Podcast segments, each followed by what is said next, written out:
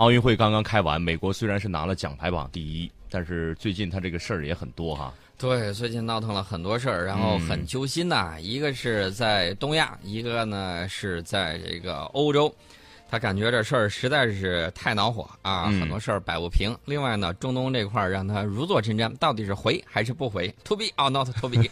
呃，这是一个问题。那么现在呢，美国跟韩国两边都不闲着呀，说咱俩哥俩一块儿搞一个已知自由卫士联合军事演习吧。在二十二号上午的时候，就正式在韩国境内启动了。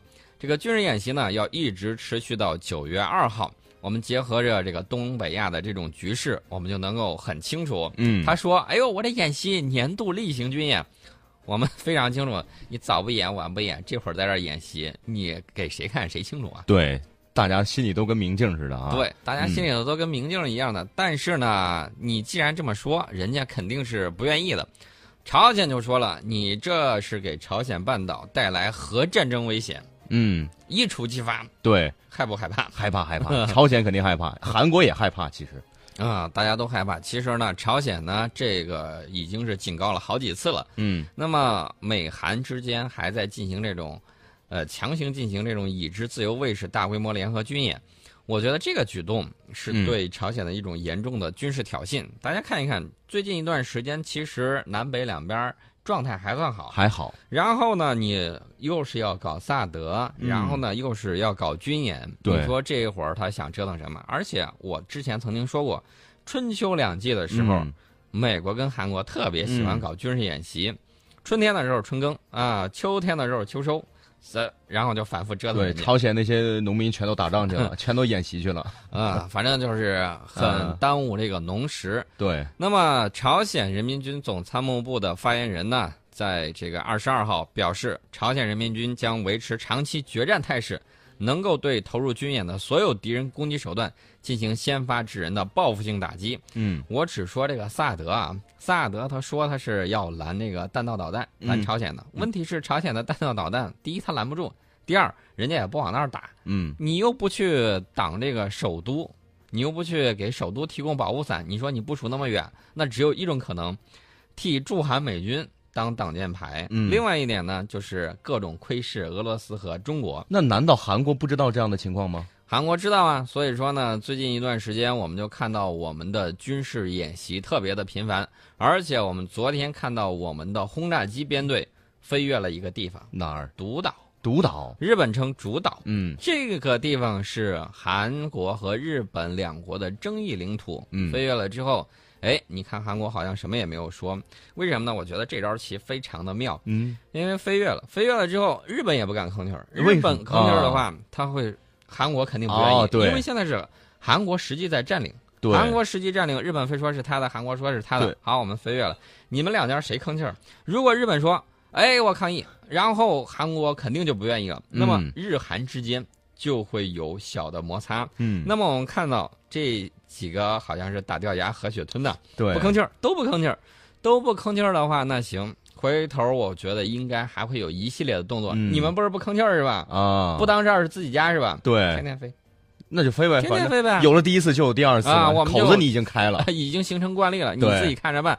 终于有一天你会忍不住的。嗯，大家知道这是什么？领空啊。嗯，我们看到有拍照的这个小岛，你自己感觉爽你就爽，而且呢，我们在证实我们强大的军力。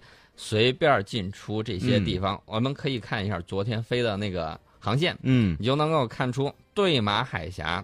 我记得有一句诗，就是“重名对马一带水”，嗯，说的就是对马海峡，说的是我们那个上海的这个崇明岛跟那个对马海峡一衣带水嘛，呃，说的是这个距离。然后我们飞来飞去，这个时候你就自己看着办吧，因为这些我们看到飞过去的是轰六 K，然后呢。轰炸机这个下面可以挂载什么呢？高超音速的反舰导弹，呃，碰，而且我们对这个我们自己南方的军舰进行了模拟的攻击。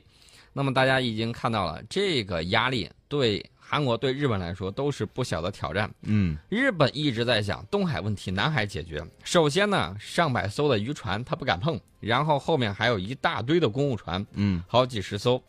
昨天的时候，网上传出了一个应该是疑似我们的新七六炮，七十六毫米这个舰炮的一个视频。嗯，我当时数了一数，大概是二十八秒的时间打了五十发炮弹。二十八秒打五十发，这个速度怎么样？这个速度还没有达到它最高的速度，嗯它的最高速度应该是一分钟一百二十发。一秒钟打两发。嗯，嗯什么呢？这个是什么概念呢？这种七十六毫米舰炮，这个概念呢，就相当于陆地上三到五个炮兵营的这种射速，非常这么，快？非常的快。而且因为这款这是舰炮啊，嗯它不是那种防卫用的那种速射炮，不是那种密集阵。嗯，密集阵一般情况下一分钟三千发、四千发，我们呢可以做到上万发，速度很快、啊。上万发。上万发，这是为了嗯拦截反舰导弹。在之前，我记得衡阳号、衡阳号这个导弹护卫舰曾，哎，是衡阳号吧？嗯记不太清楚了啊。五打头的，嗯他曾经做过一个实验，就是拿这个舰炮速射，嗯形成密集弹幕。因为这种七十六毫米炮的，它这种爆炸的这个弹幕啊，炮弹爆炸的弹幕非常的密集，嗯可以有效的形成一种弹幕，把这个来袭的反舰导弹给它打掉，而且是成功的完成了这个精确度怎么样？精确度非常的高。嗯呃，我们可以看一看这个小视频，如果你没有找到的话，我告诉你到微博上去搜一下，嗯，一定能找得到，快很准。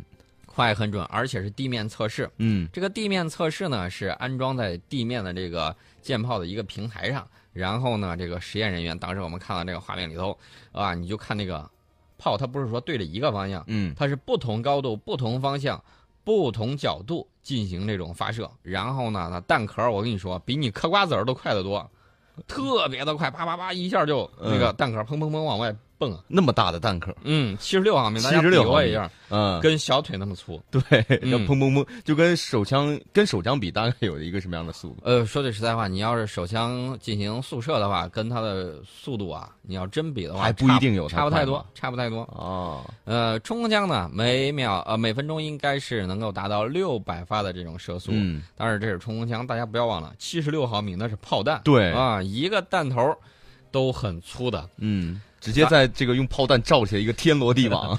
咱们说了这么多的这个炮，这还得说挪回来说嗯这个朝韩之间的这个事儿。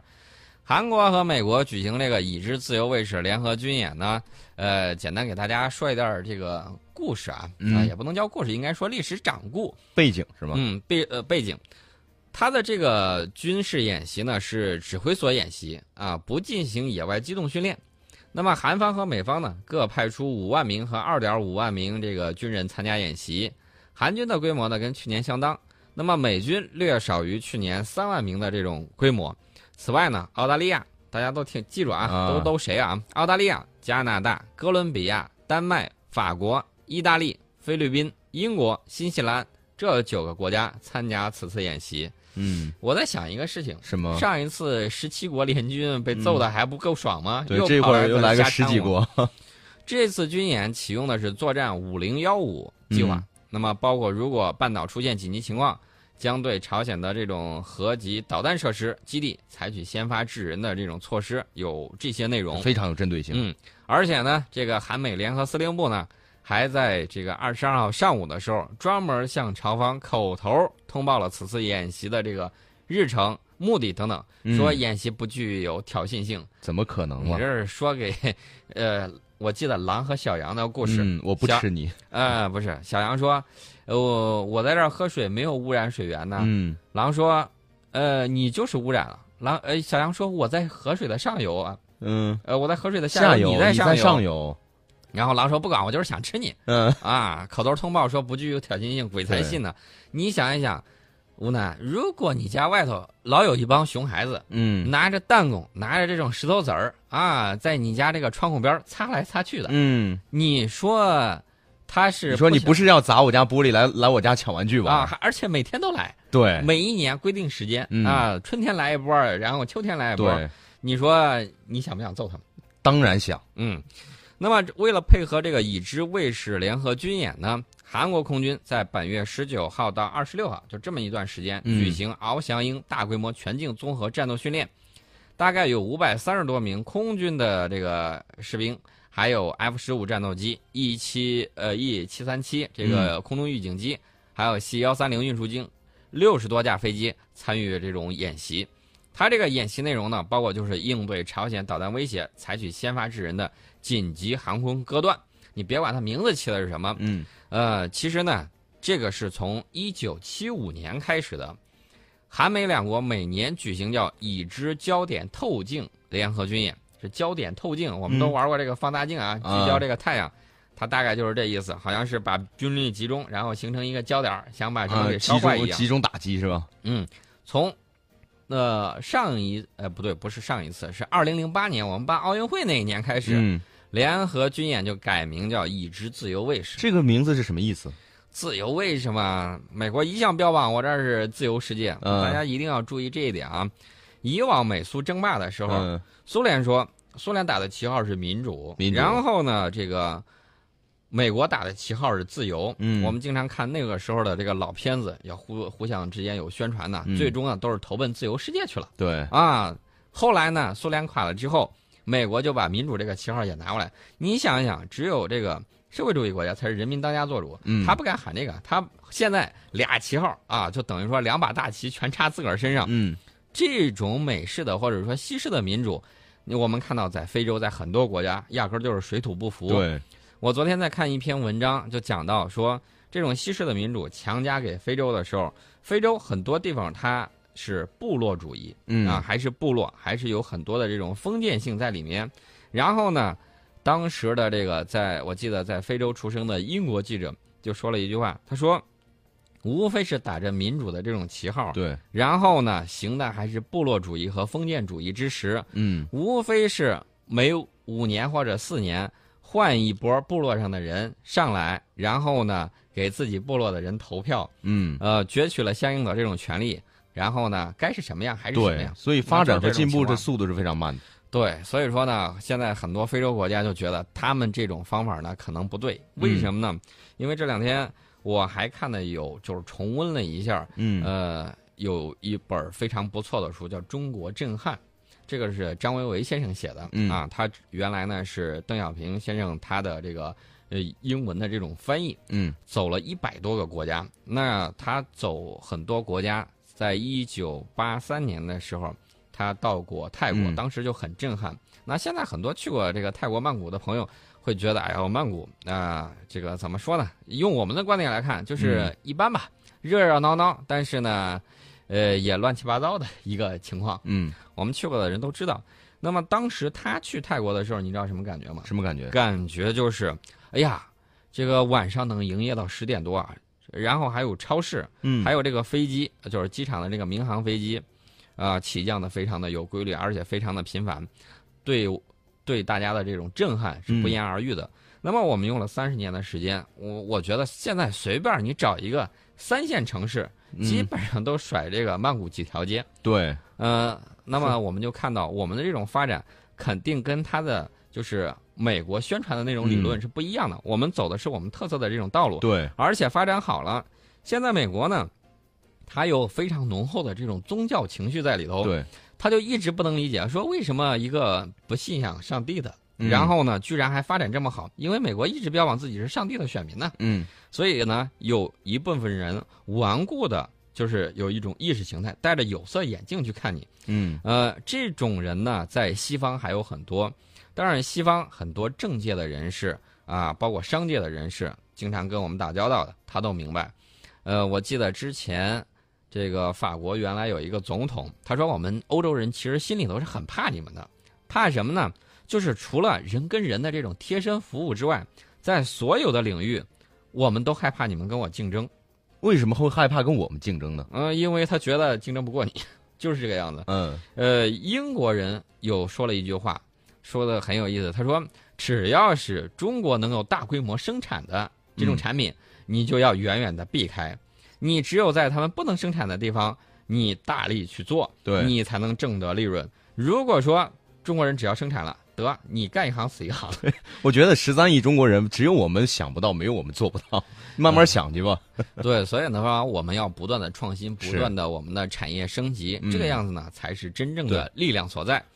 那么，我们回到这个朝鲜半岛啊，朝方说我们已经准备好决战，朝方态度也很坚决，就准备好打，随时准备打，随时准备好弄。嗯，所以说呢，现在这个情况呢，我觉得应该是韩国和美国在步步紧逼，而且是在挑衅。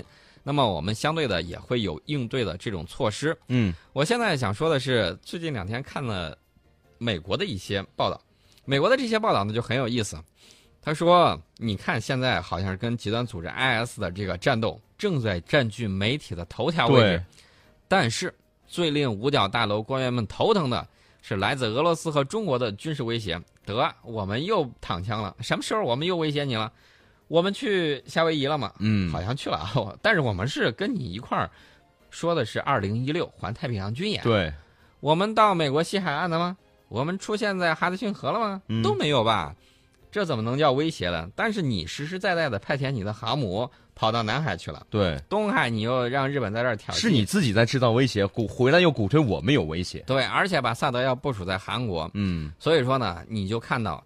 很多的这个西方媒体，有的时候你就会发现啊，比如说我们的网友就说了，做人不要太 CNN，做人不要太 BBC，原因就在于压根儿就不说实话。对，那么这我们按照他的说法啊，假如说我们算是一种威胁的话，也只是他想把我们变成一种威胁。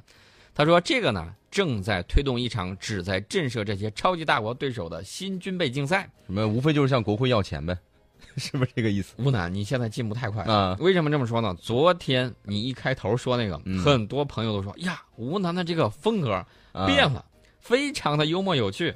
我觉得慢慢慢慢由这个量变就会引起质变，是吧？嗯，就是昨天我们说到奥运会这个安倍晋三的最后东京八分钟的时候戴个红帽子，我一直想不起来那个角色是什么。昨天突然玩了一个游戏，有一个东西从下水道里钻出来的时候，哇！原来是超级玛丽啊！啊，原来是马里奥啊！为什么从水管子里钻出来是安倍首相呢？啊，从这个东京的这个下水道里面钻出来，钻到里约了。嗯，当时就应该让这个蘑菇花把它给吃了。对，吃个毒蘑菇最好了。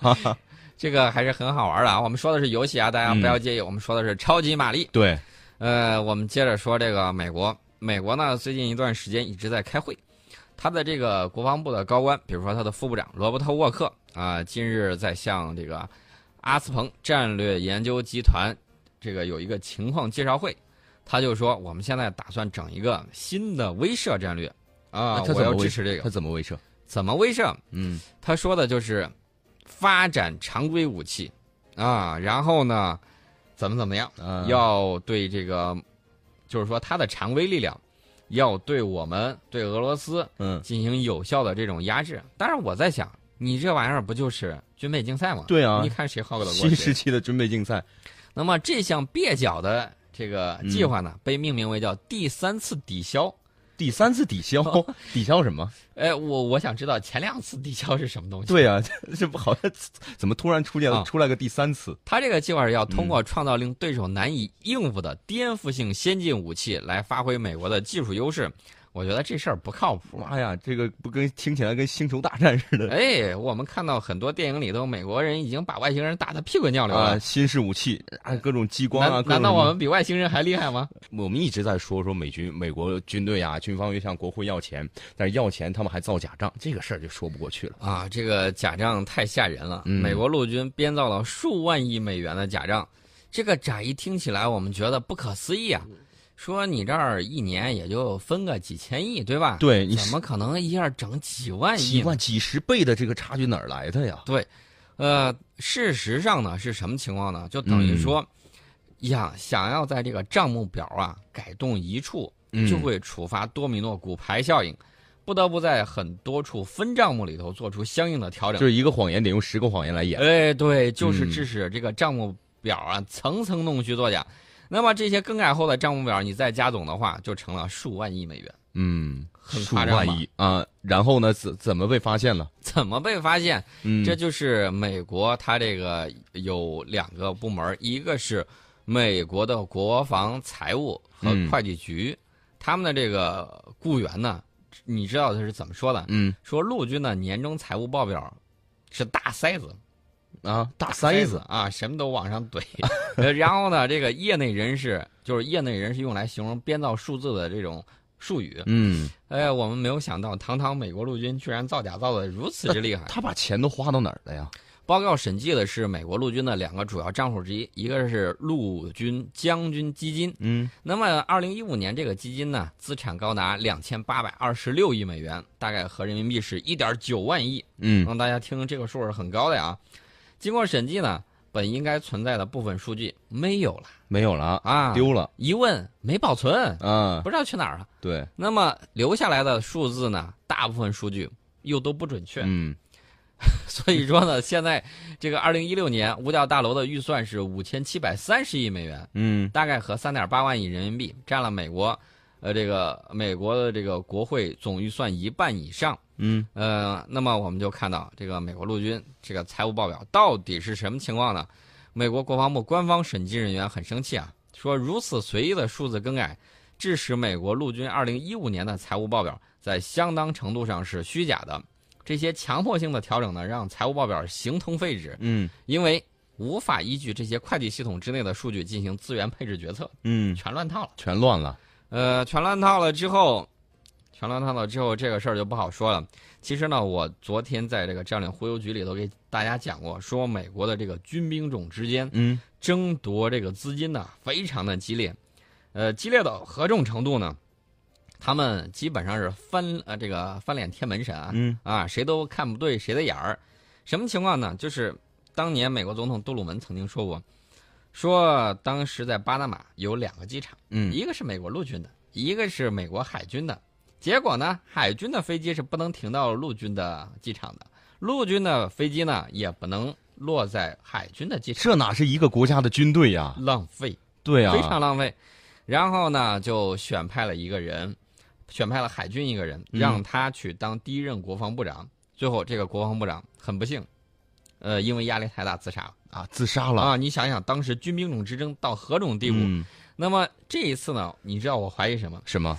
是不是空军、海军、海军陆战队哦，呃联手做了个套儿，然后非要把这个深挖出来？大家想一想，这个出来之后，那么国会对陆军的拨款会是什么样子？减少那对呀、减少的部分你说往哪儿流？啊，所以我就怀疑这个这是个。坑啊。对，这到底是谁把这个曝光出来的？嗯哎，这是一个大问题。对，但是你说，如果整个你看海陆空三个军种，这整整个各各自为战的话，形不成一个体系，那你说陆军没有钱了，打不成仗了，那海军对于海军和空军来讲，其实他们的损失也非常大。那就不知道，先抢着再说。啊蛋糕嘛，先抢着钱再说。对，先抢着再说。嗯，那么你刚才问了，钱都去哪儿了，对吧？嗯前五角大楼的军事分析师富兰克林·斯平尼说：“不知没人知道，没人知道。没人知道，财务问题远不止收支不平衡那么简单。嗯那么一份精确的财务账目呢，才能暴露出国防部深层次花销问题。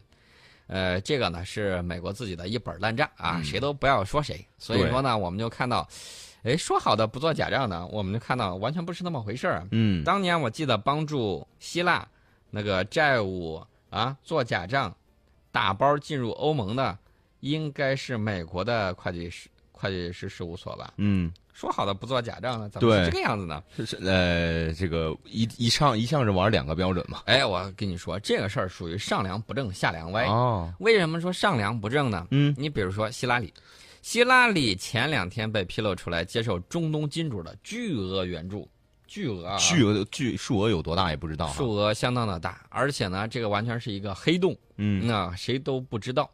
不光不知道，知情的人据说围绕着希拉里已经有几十个人，不知道去哪儿了。啊，我们也不知道啊。大家如果想看的话，我建议大家重温一下《纸牌屋》。纸牌屋，嗯，真的是很哦吓人的。那么后来呢，又有这个特朗普，这等于说是无论是民主党还是共和党，这个当然了，我们之前说过，说特朗普，呃，竞选团队的负责人因为秘密接受乌克兰地区党财，呃，地区党的这个钱财，被迫辞职了。嗯嗯那这应该说是算真事儿吧？嗯从乌克兰那儿接受钱，从啊，乌克兰那边儿哟，这事儿还挺有意思啊。是，然后这这整个又乱了，乌克兰那边儿，那俄罗斯那边儿，反正哎呀，太太太麻烦了。所以说呢，就在美国嗯总统选举渐入关键期之际，一桩桩涉及金钱政治的丑闻是不断在曝光。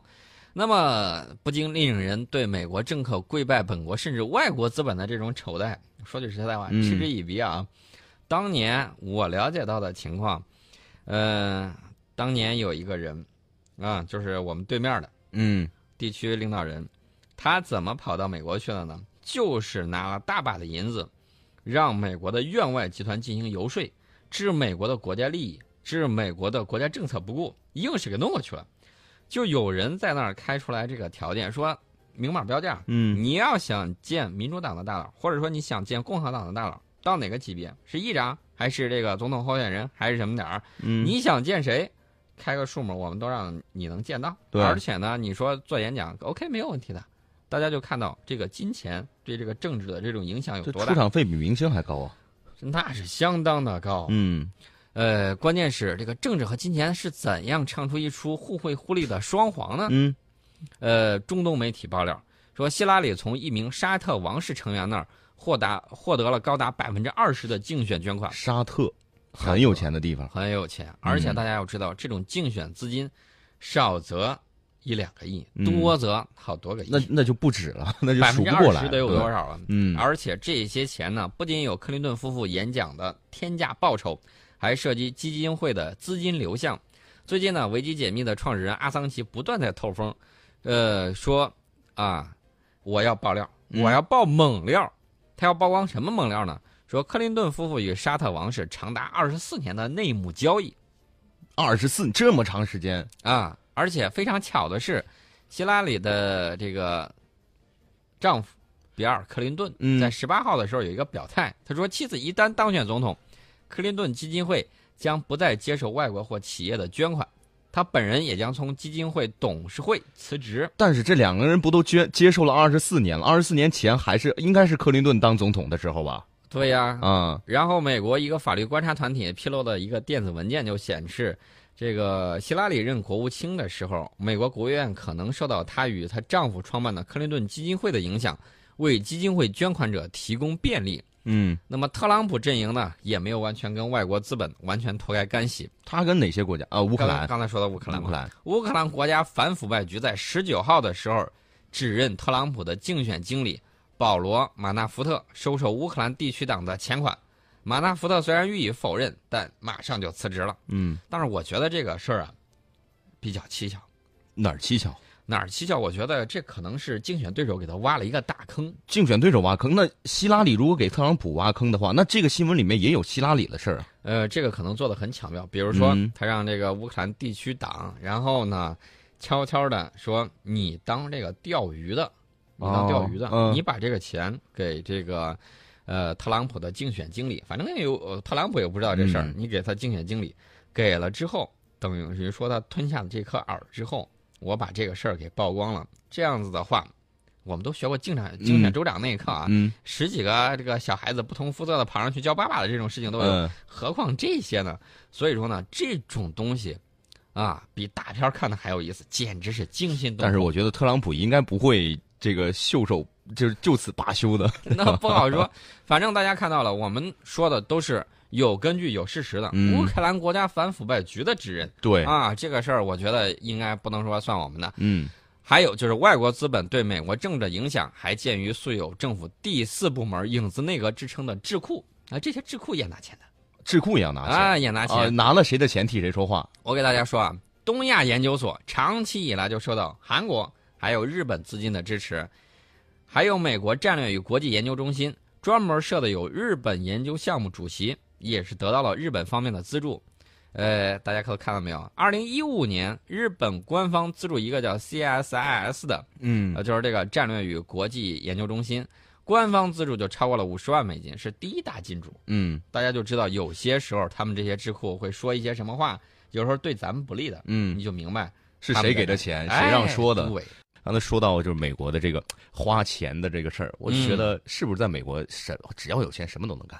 差不多、嗯啊。美国政治圈呢，不知道是对这种资本操纵习以为常还是甘之若饴啊。嗯这个受资本的滋润呢，甚至不把这种现象看作成腐败。但是呢，你说这个有没有说他政治家里头有一些异类，或者说有一些不同的声音？还真有。这些不同的声音是正确的声音，对吗？呃大家还记得不记得这个桑德斯？嗯啊，一个老头儿，然后呢就自己也没有什么钱，嗯然后呢就去参加竞选，当时呢就被希拉里给摁到那儿了。那么这个呢，算是有良心的政客，呼吁查处这种腐败的时候，你知道美国媒体是怎么说的？美国媒体，比如说《纽约时报》，比如说《华尔街日报》，对他嗤之以鼻，报以嘲笑。你知道怎么称呼桑德斯？嗯，做梦的蠢人，这么严重？就是这个样子。这骂的有点太难听了啊！对，所以现实情况是，现实情况之中，美国政治之中有这样的明白人，凤毛麟角。但是想要抵制金钱腐蚀政府黑洞的效应，做法只能是螳臂当车。对，这在他们眼里就是异类啊！你跟我们不一样，你压根儿就进入不到这个核心圈，就把你给剔除出去了。对。然后我记得有桑德斯的这个忠实的这个选民呢，就说我们宁愿不投票。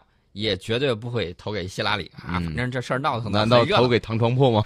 那那就不清楚了。反正那个美国的现在这个事儿啊，就闹腾的是乱七八糟。对。那么加拿大其实看得很清楚，加拿大有一个全球化研究中心，它有一篇文章，它这篇文章呢，代表的是一部分西方国家，他对此有清醒的认识。你不要说人家不懂，但是有一些人确确实实，我跟你说，脑袋是花岗岩做的，一直抱有这种旧有的观念。